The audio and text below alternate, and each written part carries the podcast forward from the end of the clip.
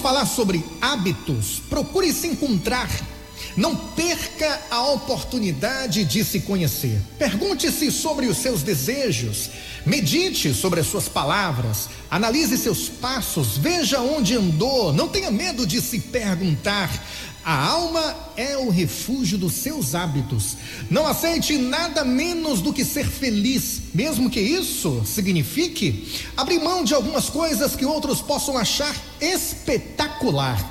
O que importa é a sua satisfação, ainda que caminhe sobre pedras, que pague promessa com joelhos ensanguentados. Se isso te move, se te toca, tudo vale a pena. Mas não se deixe levar pela onda que parece mais forte Assim como no mar, firme os pés no chão, reaja contra pensamentos que não são seus, contra pensamentos negativos, contra ideias que tentam colocar como verdades.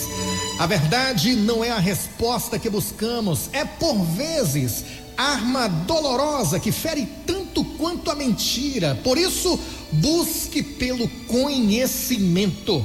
Saber do que você precisa já pode te livrar de muita coisa ruim. E cuide dos seus atos, são eles que formam o que você está vivendo e atraem semelhantes coisas para a sua eternidade. Somos o que fazemos repetidamente. A excelência não é um ato, mas um hábito. Pense nisso e tenha um bom dia.